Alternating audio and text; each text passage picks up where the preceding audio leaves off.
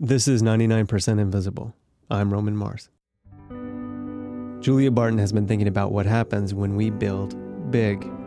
Maybe because she grew up in Dallas in the go-go 80s. Big football arenas, big freeways, big houses. Texans love big. Dallas built a new city hall in 1978. Designed by I.M. Pei. It's this huge trapezoid jutting over a wide plaza. It's kind of wedge-shaped, but upside down, so the widest and largest floor is on the top. When I was a kid, sometimes I'd go up to the top floor of City Hall with my friends. That's where the vending machines were. They stocked my favorite candy bar, Caramello. Then we'd sit by the windows eating chocolate and looking down over the plaza, and I'd think, wow, this is so cool. But later in high school, Julia went to a protest down below in the plaza.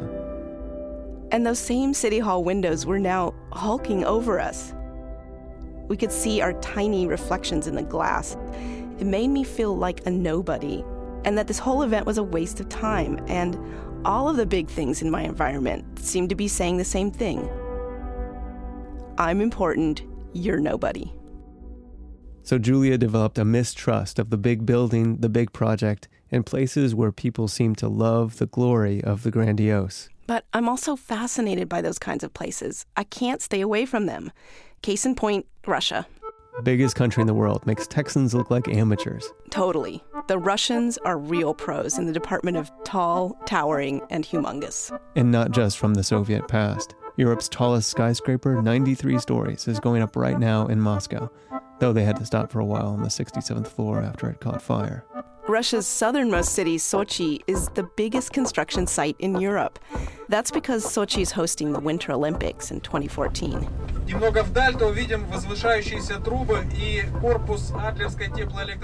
So I headed down there to check it out. I went on a 2-hour bus ride from Sochi's center on the Black Sea up to the foothills of the Caucasus, where they're building the ski resorts. And maybe on that whole ride, there were a couple of 5-minute stretches where I wasn't looking at a crane or a new hotel or a bridge going up. I also met this man named Alexei Kravets. He's lived all his life in a cinder block house by the Black Sea. The city wants to tear it down for a new rail yard. They've already demolished the rest of his neighborhood, but Kravets has appealed his eviction in court. He says construction workers come up every day to scrape his walls with backhoes to scare him.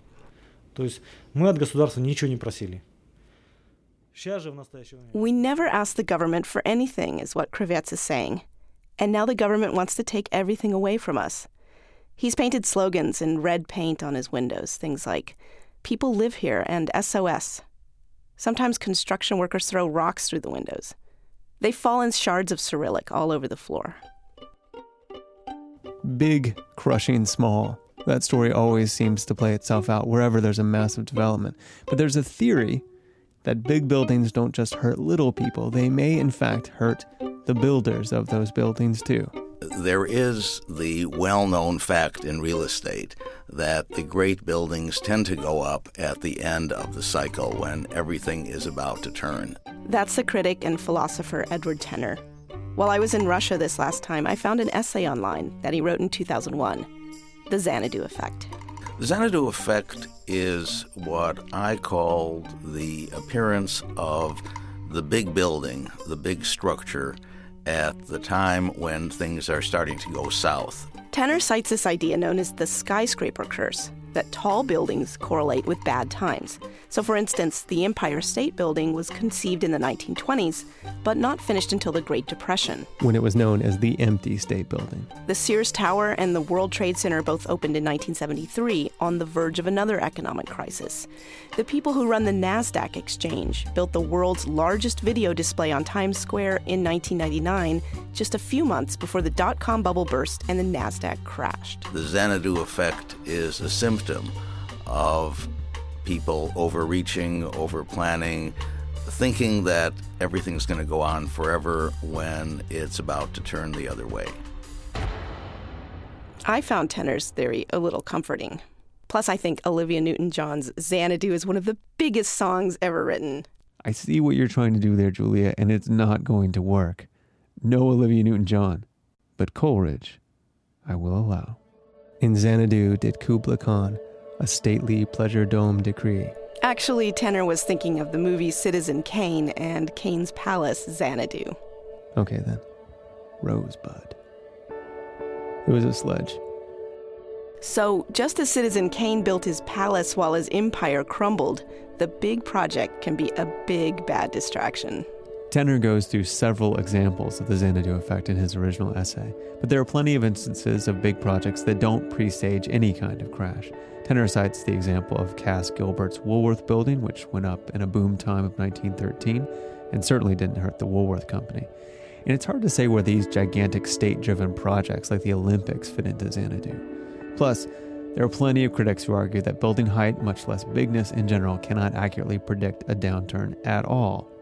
Bigness is a strategy that just about always fails unless it succeeds.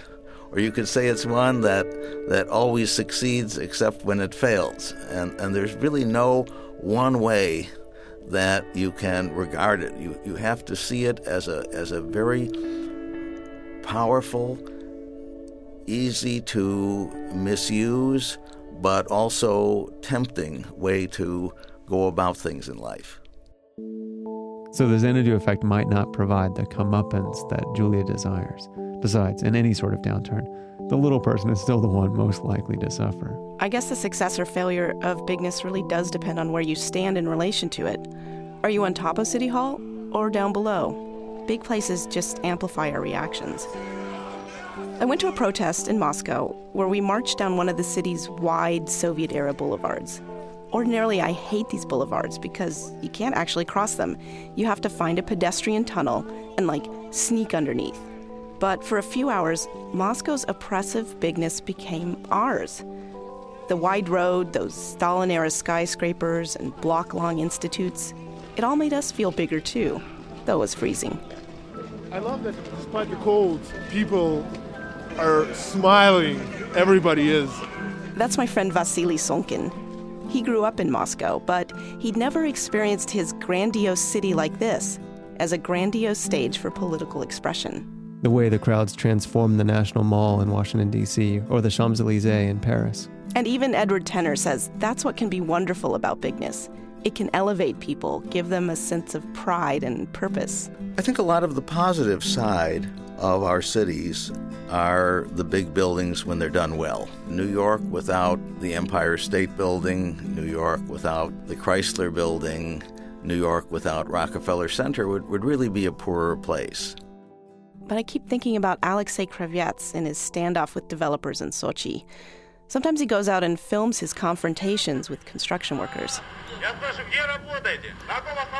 I posted one of the films up on 99%invisible.org. Everyone's speaking Russian, but it's not hard to understand what is going on.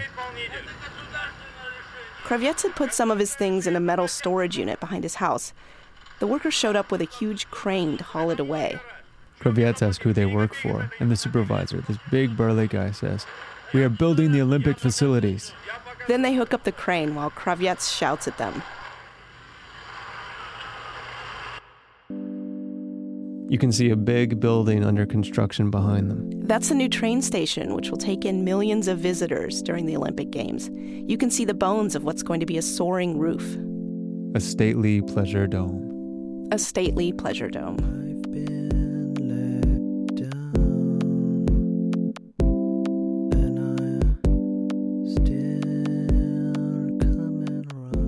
Julia Barton traveled most recently to Russia for PRI's The World. You can find more of her stories at juliabarton.com.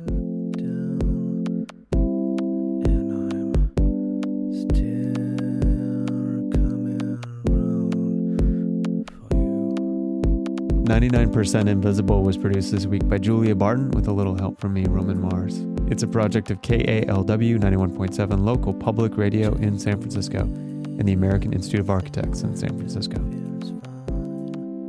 Support for 99% Invisible is provided in part by Tiny Letter, email for people with something to say. My boy Carver always has something to say. What do you have to say, Carver? Daddy long legs, they have 8 legs just like spiders, but they are not spiders. They are arachnids, but they are not spiders. That's a load off my mind. It's free, easy, minimal, powerful, the simplest way to write an email newsletter. Online at tinyletter.com. This program is distributed by PRX, the Public Radio Exchange, making public radio more public. More at prx.org. You can find the show and like the show on Facebook. I tweet at Roman Mars, but you can always just catch up with us online at 99% Invisible.org. Hello to Jason Isaacs.